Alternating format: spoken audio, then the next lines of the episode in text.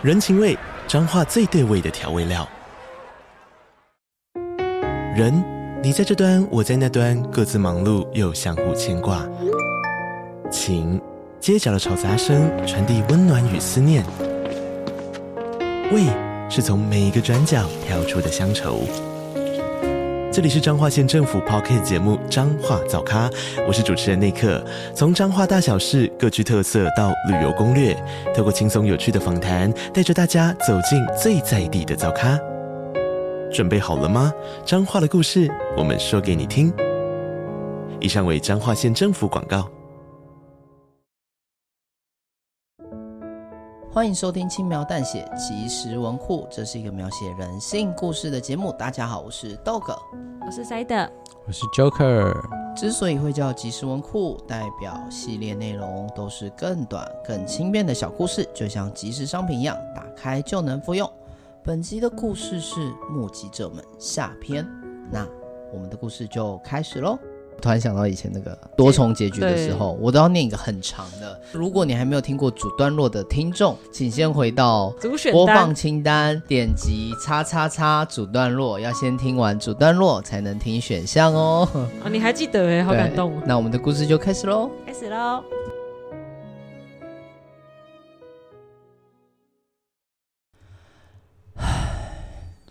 怎么样呢？老样子吧。应该说状况变得更糟了，他现在连季节都没有办法分辨了。所以他还在照顾那个洋娃娃？嗯，毕竟那个是女儿生前最喜欢的玩偶，会有投射作用，我也是能理解了。要不要把他转到大医院？我有认识的医生，可以让他做一些更积极的治疗手段。哎呀，先缓缓吧。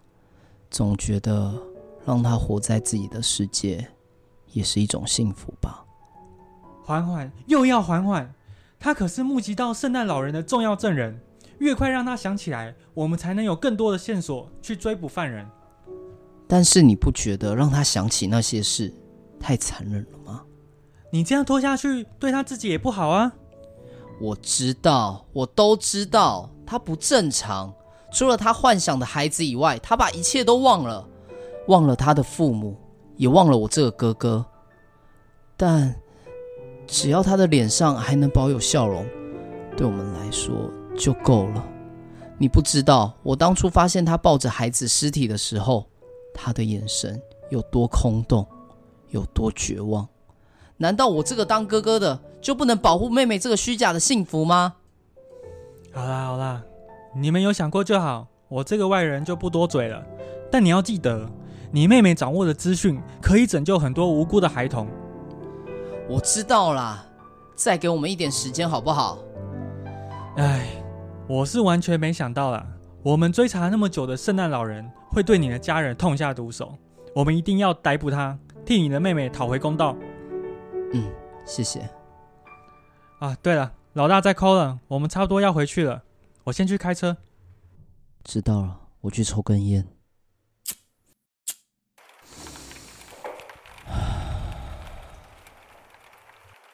那天也是像现在一样下着大雨。奇怪，今天不是假日吗？小妹怎么不在家？这孩子搞什么？打电话她也不接。雨下那么大，这里又那么难停车。我可不想之后再特地绕过来。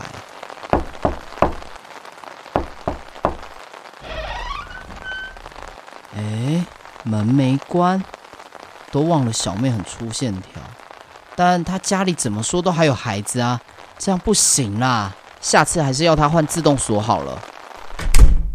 小妹，你在家吗？妈寄了一箱水果给我，要我拿一些过来给你。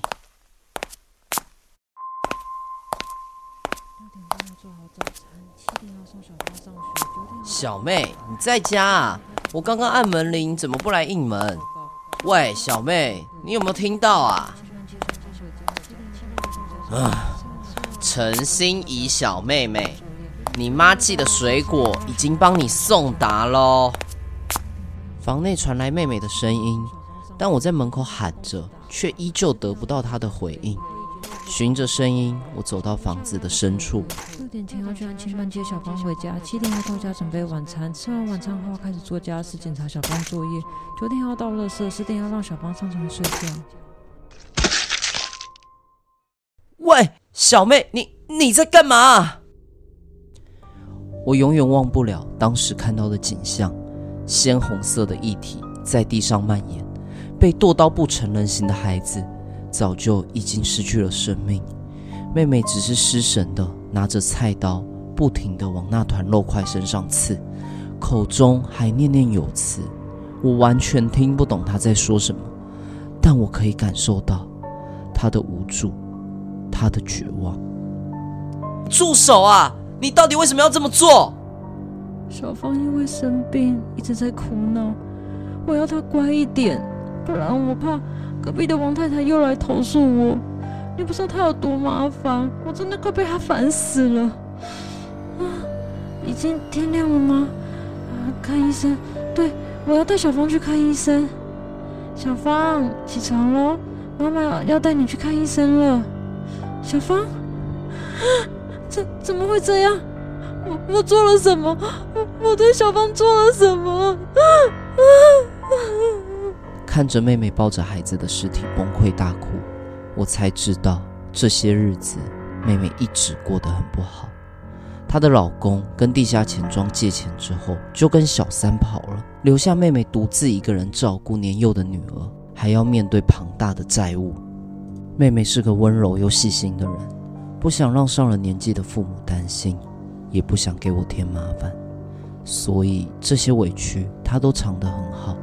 我们都以为妹妹过得很幸福，工作、孩子、家务、债务，这些全部都由她一个人扛了下来。她早就已经身心俱疲，甚至不断有想要轻生的念头。而孩子的生病成了压垮她的最后一根稻草。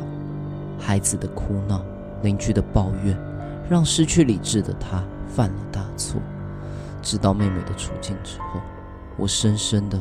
感到懊悔跟自责，是我，是我没有保护好妹妹。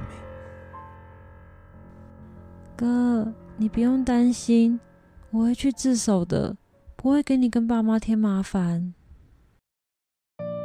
温柔的妹妹，连到这一刻都不希望给家里人添麻烦。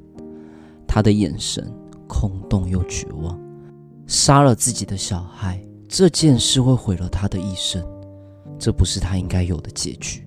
我抱紧妹妹，告诉她：“啊，没事的，哥哥会保护你，交给我吧。”我让妹妹先到沙发上休息，自己则回到小芳的尸体旁边。我已经追缉圣诞老人杀人案很久了，我比任何人都还要熟悉他的手法。我强忍着泪水跟呕吐感，把小芳的尸体肢解掉。头部要切开，右耳割掉要塞在嘴巴，手掌要完整的切下来，摆出祈祷的手势。手臂、大腿、小腿这些躯干要分左边跟右边摆放，必须要完全效仿，绝对不能有一丝破绽。最后，我把小芳的躯块包裹在她的衣服，挂在她的门口。此外，我还可以留下一些痕迹，可以诱导警方。让他们更坚信这是圣诞老人做的。一切准备就绪后，我拿起电话联系同事，转头看着妹妹，发现她已经在沙发昏睡过去。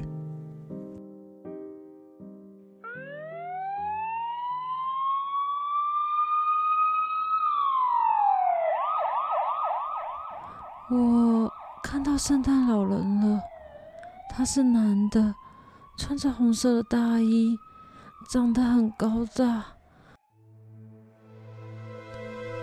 最后，昏倒的妹妹被抬上了救护车。在救护车上，妹妹断断续续地说着，但也就是因为这句话，警方把妹妹列为圣诞老人杀童案最重要的目击证人。对于妹妹的昏倒，我想是妹妹看到我在肢解小芳的画面，受到了太大的打击。把我跟圣诞老人的形象重叠了。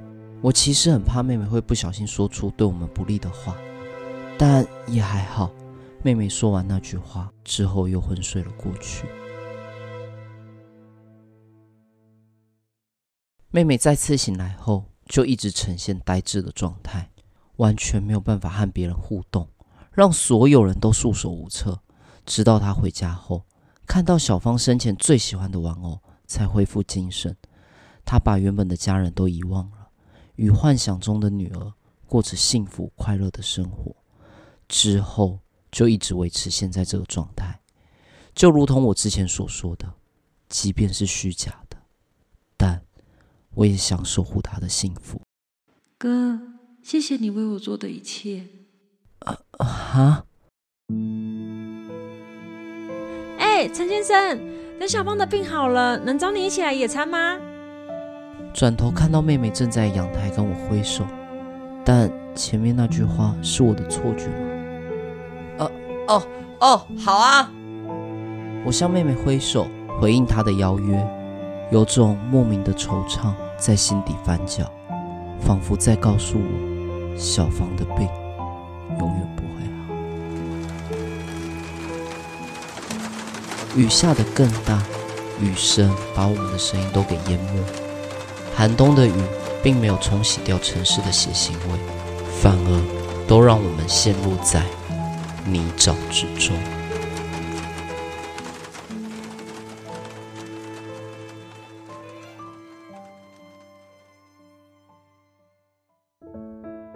感谢收听轻描淡写即时文库。以上是目击者们下篇的故事内容。丹尼尔因为他要赶车，所以他来不及参与后面的闲聊。对，因为现在的时间十二点四十四分，然后 Joker 已经很认命的知道自己要睡网咖了。其实我对于这样子的录音状态，我个人蛮喜欢。一来是我没有那么早睡，二来是我觉得这种夜间有点 chill，然后大家都有点锵的状态，我还蛮喜欢的。Joker 觉得也蛮喜欢的，对于 chill 的那个部分，但是 Joker 也必须要说一下，就平常 Joker 是一个十一点基本上就会睡着的人。对，现在已经完全大于他的睡眠时间了。对，确实是以生命录音。哎，塞德刚刚的那个打哈欠，我是不会剪掉的。等一下被说不进来说，麦克风音乐嘞，大家都困吧？因为上集结束的时候，请听众来猜这个故事的情节。不知道大家有没有猜到？猜到的话，请你立刻开一个自己的粉丝专业，然后把链接传给轻描淡血。我觉得轻描淡血应该很乐意帮你曝光吧。对，我们塞德之前有说他很缺写手啊，呃，跟他相性相符的写手。是的，是的。OK，其实前段时间应该上礼拜吧，我有问塞德说：“哎，为什么你的故事里面的杀人魔？”都一定要有原因，就是塞德他描述故事，很多时候他是可恨之人必有可怜之处，就是他似乎没有一个很纯粹的那种，我什么动机都没有，我就是要杀人，为了杀人而杀人，快乐犯的感觉。对，所以那个时候我问，哦，对，愉悦犯。那个时候我问了塞德，我说，哦，为什么你的作品里面没有纯粹的恶？哎，我是定义仔，纯粹恶的定义在斗格里面脑海中浮现的就是不可辩护的。毋庸置疑，我能够轻易识别的恶，可以举例吗？呃，譬如说性侵犯，哦，我没有任何的原因可以去正当化这件事，对，我就只是为了我想要做这件事情而做这件事情。所以偷别人或抢别人东西也算吗？偷别人或抢，但要看，因为我觉得偷这件事情比较微妙。嗯，那抢呢？对，抢这件事情也相对微妙，因为抢有可能。偷跟抢有可能是在一个很极端的状况发生的嘛？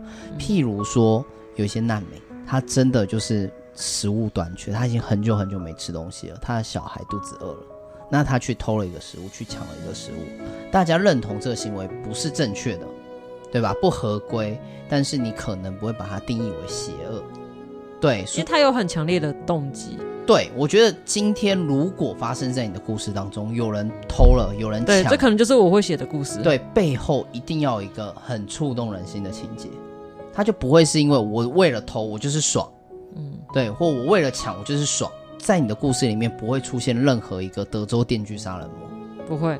对，因为那个东西，塞德那个时候给我一个很有趣的答案，说他不懂。对，就是我写不出这些东西来。他没有情感的话，我不知道要怎么写出他的故事。对，然后我们刚刚其实前面讨论花了很多时间，然后再问说为什么我会这样写。前前后后我们讨论这一个问题大概两个小时，我做一个补完好了，就是我们原本设定的讨论话题叫做“这世界上有没有纯粹的恶的这件事情”，就一个纯粹的毫无杂质的，所有人一看他扛出来就知道这个人是坏人的这种纯粹的恶。后来我们发现这个问题好像不太。能够讨论，它不是一个能够被拿出来讨论的问题，而且我们大家在讨论的过程当中也并没有觉得特别有趣，所以有趣的地方反而是豆哥刚刚提出的问题，我也觉得他提出这样的问题非常有意义，因为确实在塞德的故事当中，我也是在塞在豆哥的提醒当中才发现，塞德的故事真的没有完全的出于乐趣跟无理由的恶的这件事情，嗯。讨论的走向从纯粹的恶调整到为什么塞德的作品当中没有纯粹的恶？我觉得这跟我的写作的方式有关系，因为我觉得我最后写作目的是我希望能写出一个可以感动我自己的故事。那要感动我自己的话，必须它有很强大的一个情感连接。刚刚其实豆哥前面也有提到啊，就是他他觉得我里面的情感是浓厚的。对，所以我觉得不管是有没有坏人的故事，或者是针对亲情的，或是针对小动物的，我觉得我都可以，都可以从我作品中看出它有一个很浓厚的情感连接在里面。因为我需要一个这个这个东西当成一个主轴去贯穿这个故事，所以我觉得即便是坏人，他的动机也很重要。为什么他要做这件事情？我会先思考合不合理，那以及他后面做的那些我们所谓的坏事。所以有趣的地方其实就在于啊。如果今天当一个坏人做坏事有理由的时候，其实他所做的那件坏事其实就没有显得那么坏了。打比方来说好了，我不知道大家在防疫期间在那个分流上班的时候，嗯，当成去公司上班的那群人在骑车或开车的过程当中，有没有过一种感觉，就是哦，哇，原来这个世界上少了一半的人，竟然这么舒服。对，我想逗个笑成这样，应该有过类似这样的心情。那你就不免想要想到另外一个反派叫萨诺斯，嗯，他解决问题的方式就是弹一下手指。哎，我，哎，对不起，spoiler alert，就是我要剧透了。之前我在网络上看过一种一个剧透的定义，就是这个作品存在足够久。而且成为一个普遍，大家认为它已经被也被做成迷因图了。对，那这就不算剧透。就像你现在讲《悠悠白书》的结局，不会有人说你剧透。OK OK OK，但我还是要讲一下剧透注意。对于漫威任何东西有剧透、有剧透恐惧的人，请立刻离开。这样子，就像萨诺斯他认为解决任何宇宙中的问题最简单的方法就是弹一下手指，减少一半人口一样。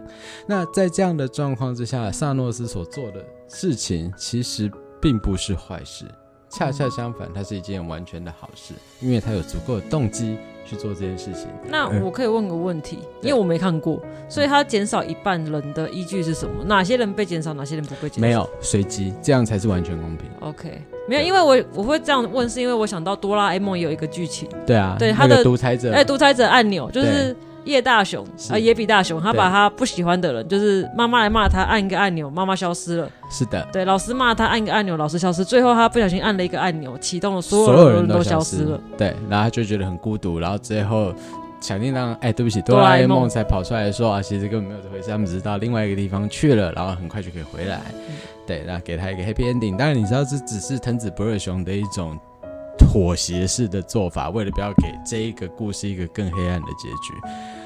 但是刚才的这整段叙述刚好就说明了为什么纯粹的恶的这点没有办法作为一个讨论的理由，就是因为它中间牵扯到太多复杂的原因。而刚刚塞德告诉我们说，那是因为那些东西无法感动他，对，因为他缺乏情感。因为我有看过一本漫画叫做《恶之华》，就是那个故事，就是那个女主角就是很奇怪，就是她会对同学恶言恶语，然后羞辱别人，然后对男主角引导男主角做一些很。奇怪的事情，好比说做一些很变态的行为干嘛的？OK。可是在，在因为这边有有点剧透了，就是在最后的时候，然后他让最后就是作者让我们看到女主角视角，就是他看到所有世界所有的人物的脸都是黑黑蒙蒙的，就是他的他的世界观跟别人是不一样的。是的。对，所以我那时候一直在想说，就是你们所谓的，就是你说什么杀人魔什么，搞不好是因为我们没有用我他的角度去看他的看待这整个世界，很有趣的想法。所以我觉得最有趣的地方，其实在于一个创作相当多黑暗故事的人，他对人性之恶的解释可能会是：也许我们应该站在这个坏人的角度替他想一下。每次跟塞德聊到人格特质的时候，塞德都会。提到一个很，我觉得很精准的描述，对于他自己，他自己是一个过度容易同理别人的人，所以当一个错误的事情或普遍大家认为的坏事发生的时候，他有可能会同理这个做错事情的人，是不是有什么可能的原因让他做这件事情？没错，所以我觉得他故事里面会出现这件事情，比较触动他人格，因为我觉得就是单纯听一个人单方面的叙事，我觉得是。不准的，所以我觉得必须要透过更更全面性的去思考这件事情，或是我们从另外一个角度来说，那代表你对做这些事情的人带有某种希望，因为我们必须要建立在某一个动机的状况之下，我才能够抹杀人类有可能出于完全的恶意来做某些事情。但我觉得这有点不太对，就像有些人做了一个纯粹善良，我们觉得善良的事情，我也会认为说他在之这之后是不是有一些目的？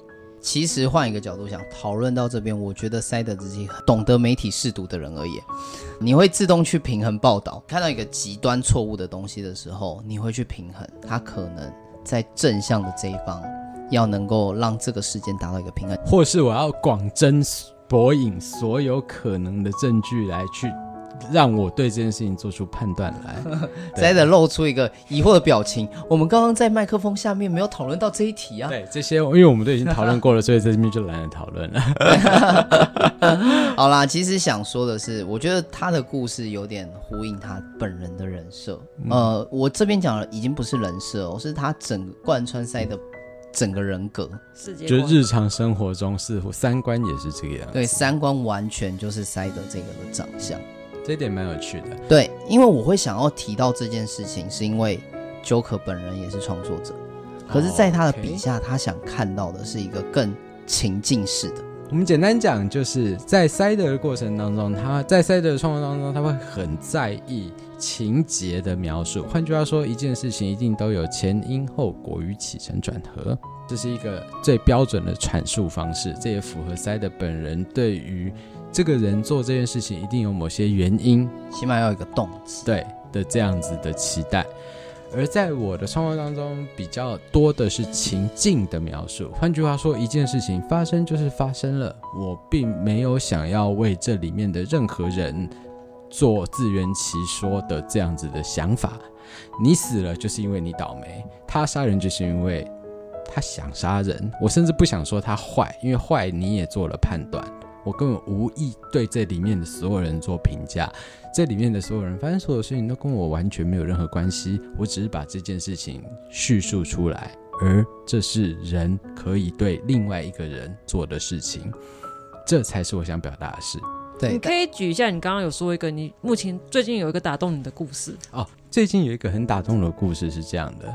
他说：“这其实是一个笑话。”他说：“我在外面有一个人在外面，一个男人在外面挖洞，挖着挖着挖着，哦，他发现了一大批宝藏金币，超级开心的就想要跑回家里面跟他的老婆说这个好消息。结果他一跑回家里，发现他才想起来他为什么要在外面挖洞的这件事情。